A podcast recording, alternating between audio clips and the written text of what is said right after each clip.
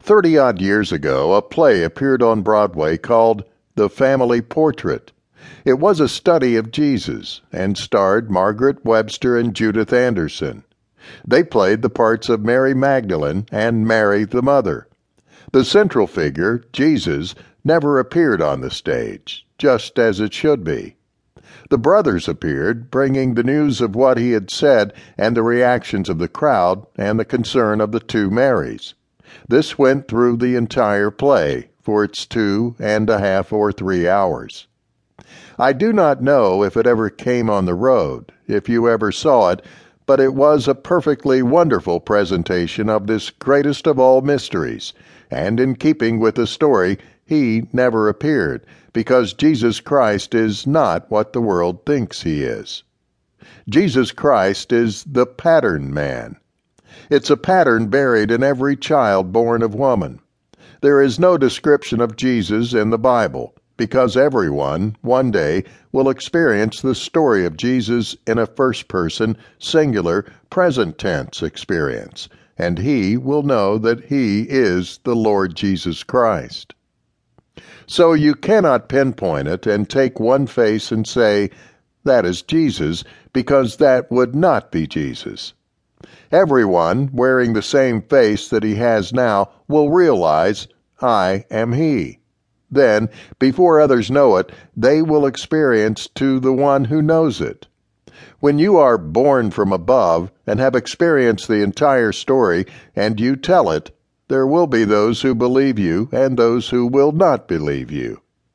Those who will believe you will see you cast in the role, not in this world. No, not here, but they will see it in the world where it really does take place for in the depths of consciousness the gospel is still extant.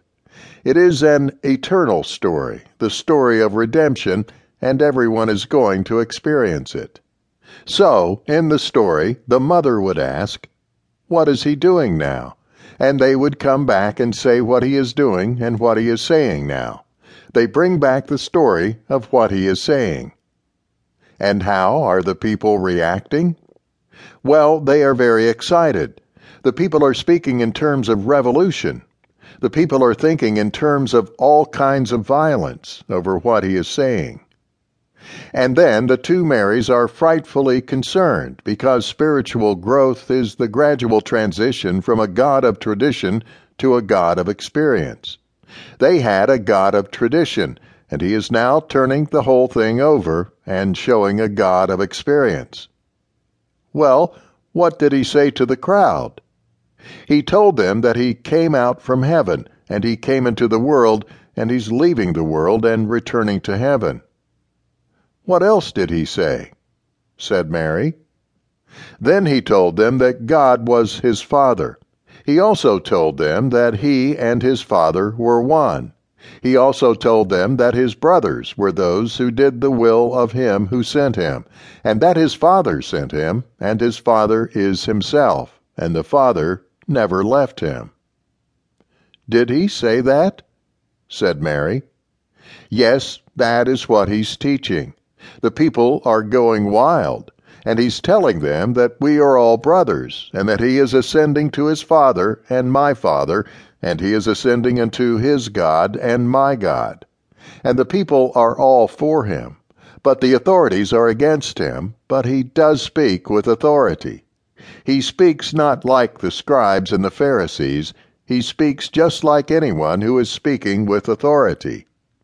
He is knowing, and he knows what he is talking about, for he has experienced it. Now, when I tell you that I have experienced in detail the entire story, I must say to everyone who hears me, believe it or not.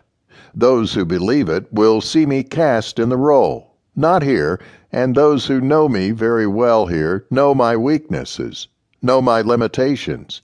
They say of me just what is said in Scripture. Why, I have seen him under the influence of wine. He's a winebibber and a glutton. He's a friend of sinners, harlots, tax collectors. And they will think that is superior insight, and yet it is pure blindness to read into the life.